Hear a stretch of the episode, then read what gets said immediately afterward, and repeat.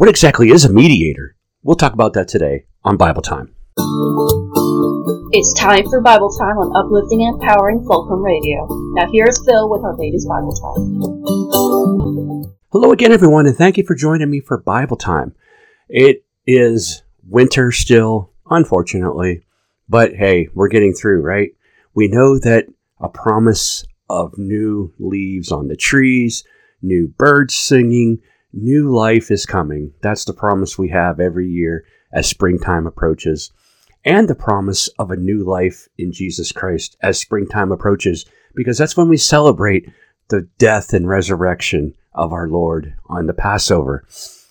But something about that that I wanted to bring up today from the book of Hebrews, chapter 9. If you've never read this, I ask you to read it.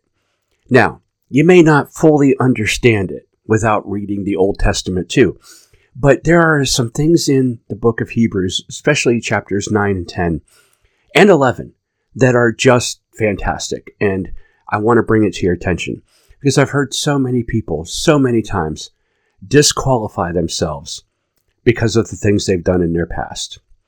I've done this too. Even though I knew that if I would have died any day, I would have gone to heaven, I still at times felt like God was angry with me because of what I had done. And I'm not saying he was not angry. Every parent gets angry at their children every once in a while. But God, as a loving father, forgives and redeems and restores his children. Romans chapter 8, verse 1, after Paul goes through this discourse about doing the things that he does not want to do, and he knows that it's wrong, but this he does anyway in Romans chapter 7. Romans chapter 8 begins, There is therefore now no condemnation for those who are in Christ Jesus. No one is condemned if you are a believer in the Lord. And then when we get to the book of Hebrews, which I don't believe was written by Paul, but I'm thinking more like probably Barnabas or Apollos or someone who traveled with Paul. A lot of the same teaching, but not the same writing style as Paul. But anyway, in chapters 9 and 10, he really goes into a discourse of how the old covenant, how the priests would go in once a year inside the temple and sprinkle blood and make atonement for the sins for all the people. And it was a foreshadowing of what Jesus did when he himself became the living sacrifice for us. And it is specific, the language is specific that he did this once for all for eternity. So, what that means is that Jesus died for your sins once and for all for eternity. Not every time you commit one, but for all those that you have not even committed yet. You are eternally saved, eternally sealed, eternally protected, eternally covered by the blood of Jesus when he died on the cross because he went through the entire process as was prescribed in the law, not because the law was the end all, but to show us that he was coming that he was the end all. The first covenant was meant to show us that we are sinners. It was meant to show us how we will be redeemed from our sins. And it has nothing to do with us in what we do. It had nothing to do with what the priest did. It had nothing to do with what someone else did for us. It had everything to do with what Jesus did for us and He alone, what He did for us. We can't do this. We don't have the power nor the authority to do what Jesus did. However, with his death, he gave us all power and authority that he had if we believe. It all comes down to faith.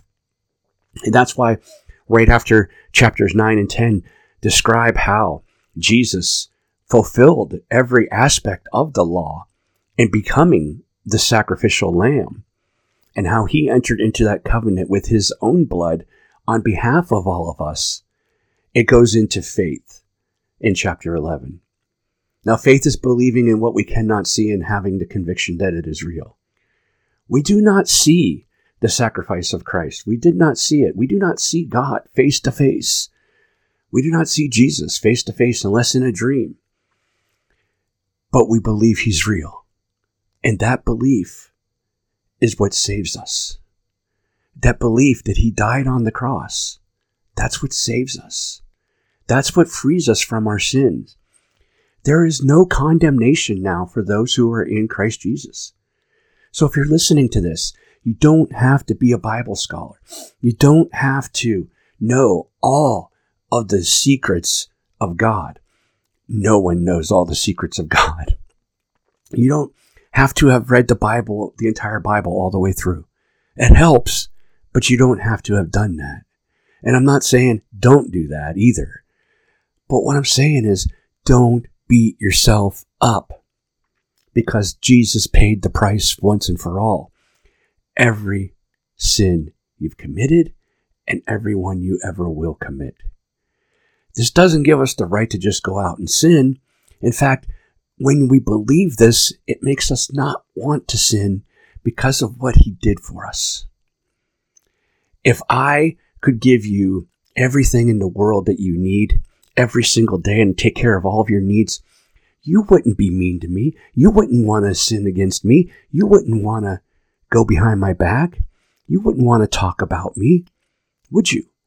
No, you wouldn't. And that's why when we become Christians, we eventually get to the point where we don't want to sin anymore. And it becomes grievous to us because we know that Jesus paid a hefty price for that. But we're not all there all at the same time. And the enemy knows this. And he tells us, he whispers in our ears, You're not worthy. You're not going to make it. You didn't do enough.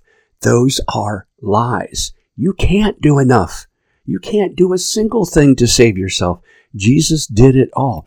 So ignore the lies, ask for forgiveness, move on, and trust and believe that Jesus died for you, and that is how you get to heaven.